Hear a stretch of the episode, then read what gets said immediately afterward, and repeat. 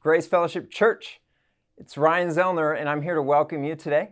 Uh, I'm so excited to be with you. And in light of last week, I wanted to spend my section spurring one another on towards love and good deeds. And I think that the time that we are in right now has been longer than we've expected. And so I do not want you to grow weary. In fact, I want you to take a moment to recognize that, that God is in this time and Jesus cares about how you spend this time. And I don't mean just your Sundays, I mean every day of the week. Uh, if you find yourself back at work or stuck at home in your neighborhood, Jesus cares about what we are doing and what we are thinking and what we are acting upon. And so I've been convicted uh, this week where I have been in this kind of mindset where I've been bummed out on all the cancellations and the things that I can't do. Um, and then I had a mindset switch this week that focused on this is a unique opportunity. And so my mind has now switched to what can I do and how can we pivot and what are the unique opportunities that Jesus would have for me in this season, no matter how long. And so I'm settling in. It's renewed my mind in that way, and I'm excited to uh, see what God has for me. And then I was convicted. Um, I was reading in Ezekiel, which everybody reads in Ezekiel, of course, but I was in uh, 34 4. And the context of this is that Israel has been scattered and um, and God is talking through Ezekiel to the shepherds of Israel, and he says this You have not strengthened the weak, or healed the sick, or bound up the injured. You have not brought back the strays, or searched for the lost. You have ruled them harsh and brutally. And so, as a shepherd, I read that and just got convicted. And I want to make sure that we are all thinking on the same page that we would be looking to strengthen the weak, we'd be looking to heal the sick, bind up the injured, that we would be looking for strays and searching for the lost during this time, that we would rule or we would lead not harshly, but with love and kindness. And so that's my encouragement for you today. And I pray that um, your mind is also encouraged and refocused on this is a unique opportunity in a unique season uh, to lead with love and to lead with grace. And that's what we want to do as a community, uh, not only within each other, loving each other, but also uh, for those um, around us uh, to set the example and lead in the example that Christ has set for us. So let's pray. Heavenly Father, we want to take this moment to recognize that we have been weary in this season, and the season has drawn on far longer than we've expected, God renew our hearts, renew our minds, give us fresh ideas and purposes for this.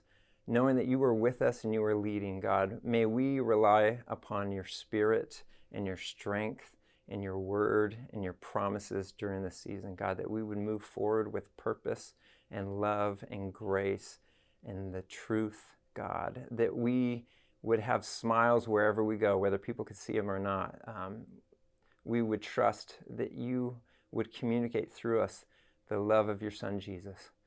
God, we love you and we serve you, and we look forward to this time together. In Jesus' name, amen. How are your hearts? How are your minds? How are your spirits? With all that's going on around us right now, it's hard sometimes to even remember what we're worried about. It's hard to remember what we're supposed to be thinking about. And for a lot of you, you probably feel like I do, a lot of the time I just feel like I'm the only one feeling these things. I'm the one who feels this by myself. It's not true, of course, but it feels that way. And it's hard, it's challenging. Jesus, and this is the good news, says, Come to me, all you who are weary and heavy laden, and I will give you rest. For my yoke is easy and my burden is light. That's what he says. So we can actually come to him now. Let's do that together, singing about the goodness of our God. Would you do that with us? Taste and see. Taste and see that the Lord is good. Oh, blessed is he who hides in him. Oh, fear the Lord. All of you saints, he'll give you everything He'll give you everything.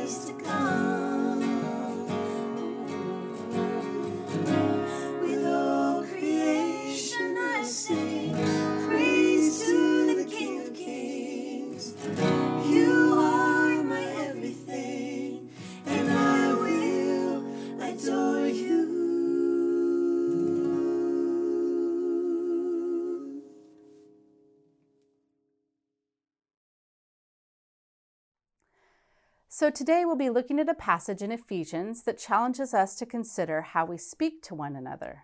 So this is Ephesians 5 15 through 20. Be careful then how you live, not as unwise, but as wise, making the most of every opportunity, because the days are evil. Therefore, do not be foolish, but understand what the Lord's will is. Do not get drunk on wine, which leads to debauchery. Instead, be filled with the Spirit. Speak to one another with psalms, hymns, and spiritual songs. Sing and make music in your heart to the Lord, always giving thanks to God the Father for everything in the name of our Lord Jesus Christ. This is the word of the Lord. This summer, we are considering the one another's of Scripture.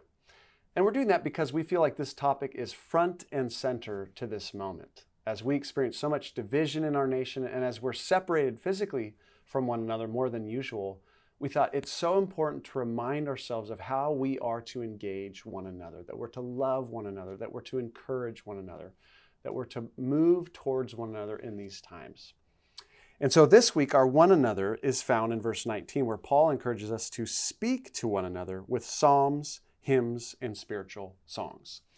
And we're actually going to take the next two weeks to talk about our speech towards one another. And I want us to be thinking broadly about our speech, not just the words that come out of our mouths, but our communication in general, speech that comes via text or tweet or post or email or any form of communication. And I just want to acknowledge the obvious that we are living in this moment where the wake of people's words is leaving us in a place of division and anger and judgment and self righteousness. And so the question is how do we, as Jesus followers, engage in speech in a time like this with one another and even with the world? So here's what I'd like to do today. First, I want to look at the kind of speech that we're being invited into in Ephesians. And then I want to talk about the deep connection between our speech and our inner life. And then finally, I just want to remind us of the power of our words to one another. All right, so first let's look at the kind of speech we're being invited into in Ephesians.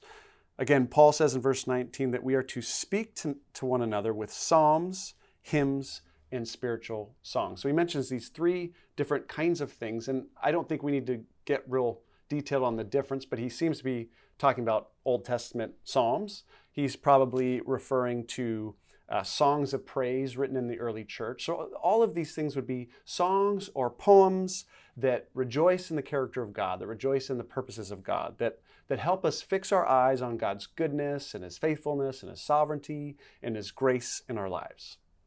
And so, Paul could be meaning narrowly when you gather in corporate worship that you are to sing these kinds of songs, but he actually uses the word speak to one another with these kinds of songs. So I, I assume he is speaking more generally just about how we communicate with one another. That we are to communicate in, in ways that are consistent with these kinds of psalms and hymns, meaning we're to be constantly reminding one another of God's goodness, of his grace in our lives, of his faithfulness. We're to, to encourage one another with our speaking. That's what our speech to one another is to be like. And I think it's really helpful to pair this verse in chapter 5 with a verse in chapter 4. And so I want to read to you uh, Ephesians 4:29. We'll put it up on the screen so you can see it. There Paul says, "Do not let any unwholesome talk come out of your mouths, but only what is helpful for, for building others up according to their needs, that it may benefit those who listen." So let me just keep that up for a second. Paul's encouraging, encouraging us to engage and speak that, on the one hand, is not unwholesome, but instead does two things. First, it builds people up. I assume that means it, it strengthens their faith, it encourages them. And it also, then, secondly, benefits them. That is, it's not speech that harms them, and it's not speech that's just empty, but it's actually substantive and beneficial and helpful for them. So, as you look at this verse, I think it, it becomes really clear uh, pretty quickly that there's certain kinds of speech that Christians should just avoid outright.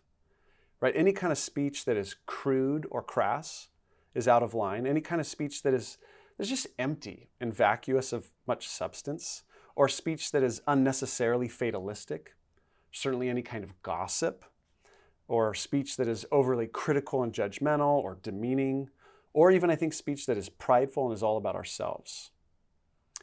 And I think what we are to engage instead is speech that is always God glorifying, that is substantive, that is grace filled, that is hopeful, that is joyful, that is encouraging.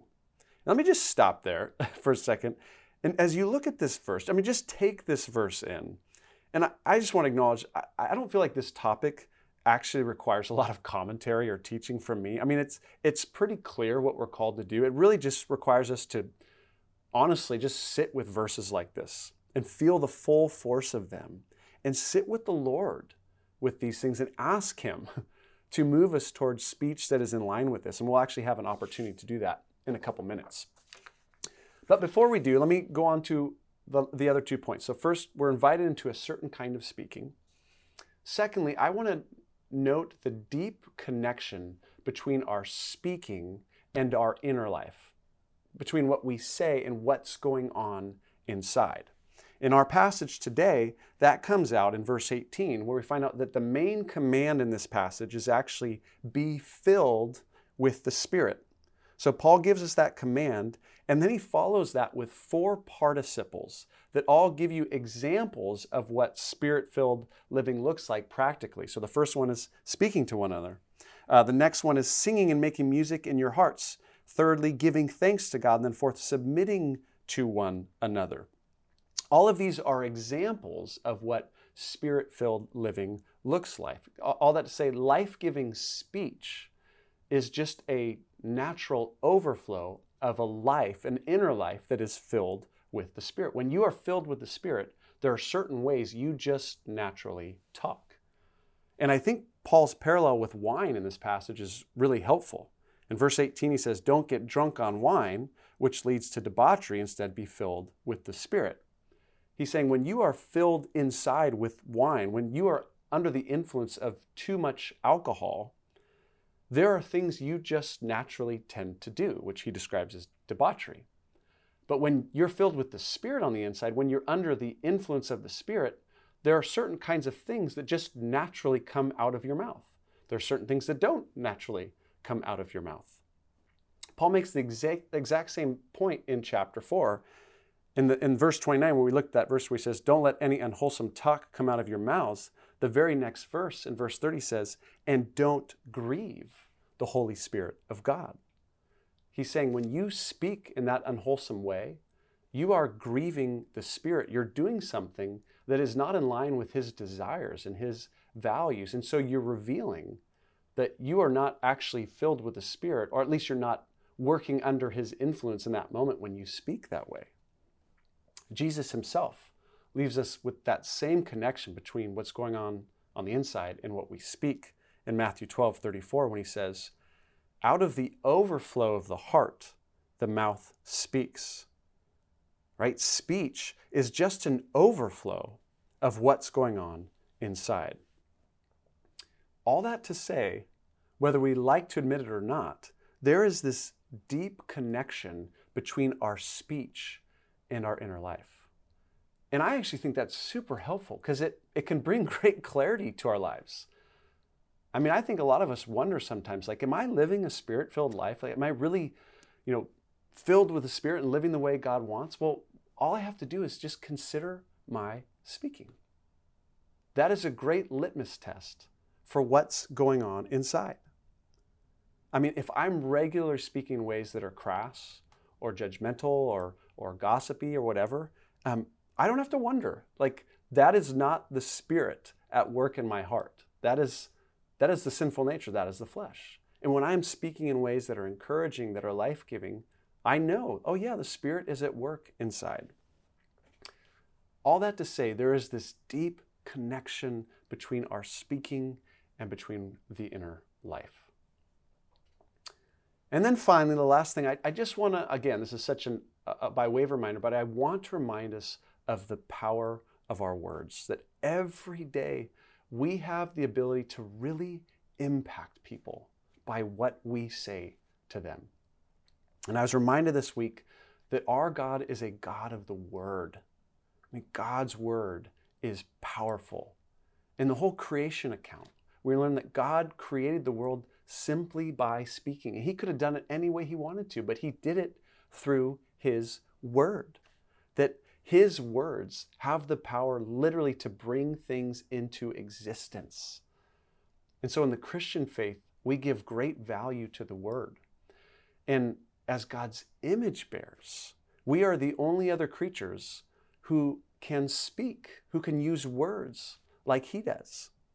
And our words can have the power to shape reality, not in the same way that God's do, but in the way that, that we can really impact the nature of another person's experience of life. Our words have a lot of power.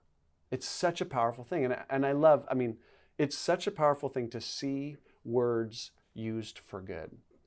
Like, I love seeing a genuine moment of affirmation.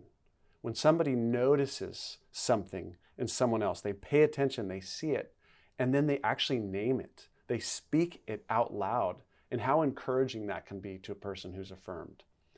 Or just general words of encouragement. When someone's discouraged, when they're down, to be able to speak words of hope and encouragement can make a huge impact on a person's life. I think to offer a word of forgiveness and grace is one of the most powerful things we can do when someone has hurt us. So words have such power to be used for good in this world. In this world, and of course, the opposite's true too, right? Um, we can bless with our words, but we can also curse with our words, and it is a very powerful thing to speak words of criticism, or judgmentalism, or condemnation, or gossip to image bears. And you know, some of us have spent a lot of years trying to get over words that were spoken to us at some point in our lives. All that to say, our words have power. And so, in light of that, I want to leave you with an image this morning as you consider your words to others. And uh, this week, I had the opportunity to be on a lake for, for an afternoon. And so, I, I was reminded of this image. But I was on this lake and I was watching these ski boats move by and they've got you know these motorboats going by and they leave this this wake right? These these waves that have this ripple effect and they eventually get out to the shore.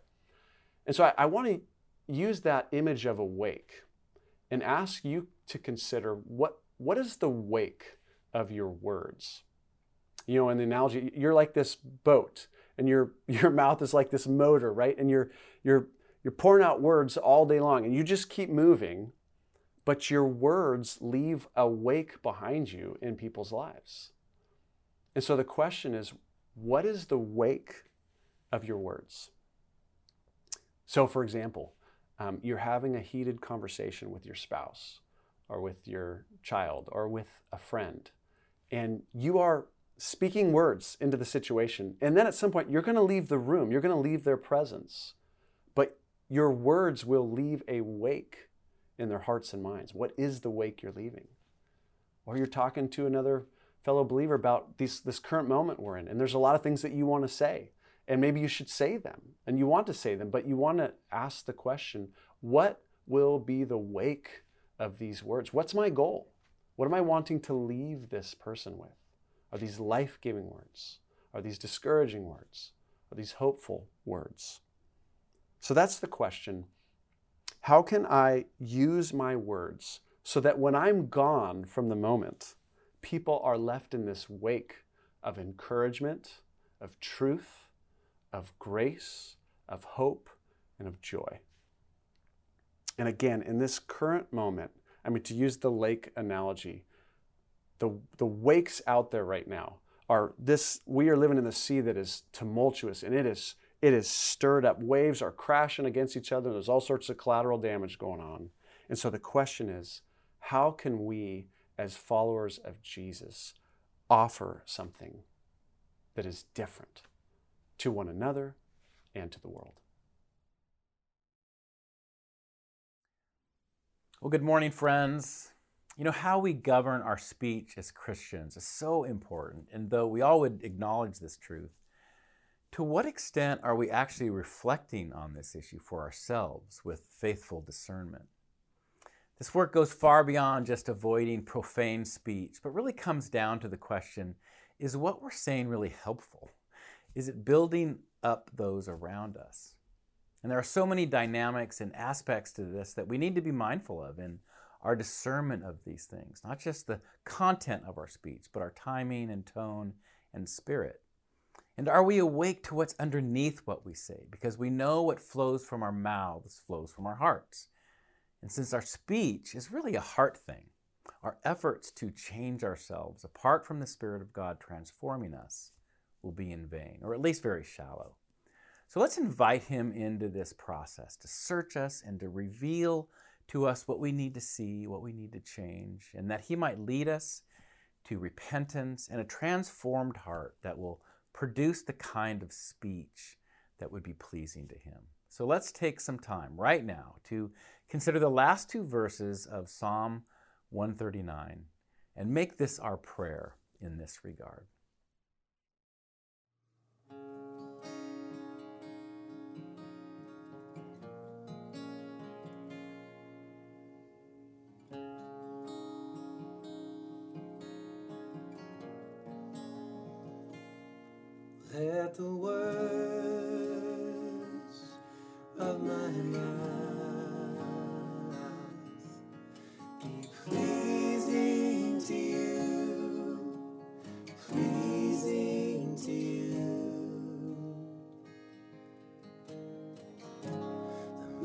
Of my heart be pleasing to you.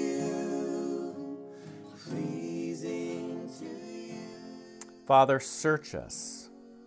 Reveal to us our ways of speech that are not pleasing to you and not helpful to those around us. And whatever it is that is underneath those things, perhaps frustration, impatience, self righteousness, anger, pride, whatever it is, we ask that you do business there to soften us and heal us and make us more like Jesus. We can't do this, but you, O Lord, can. So we call upon you to help us that we might be people whose speech is a blessing to all who we are in contact with, for the building up of your church, and as a witness for Christ to the world, and for the glory of your name. And we pray this in the name of your Son, Jesus. Amen.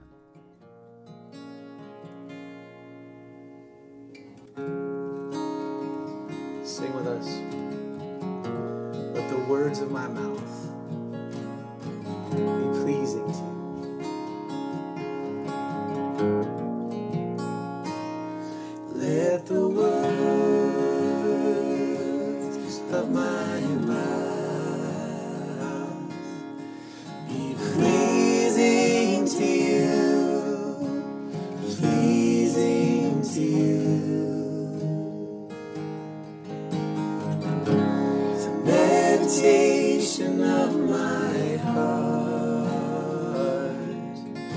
be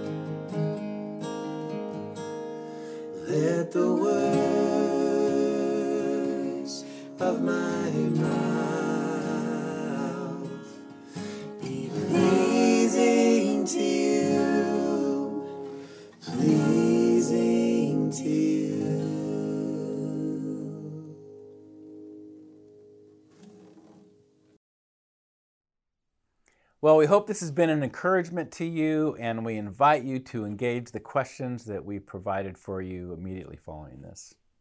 And let us leave you with this benediction. May our Lord Jesus Christ, who loved us and by his grace gave us eternal encouragement and good hope, encourage your hearts and strengthen you in every good word and deed. Amen. Amen.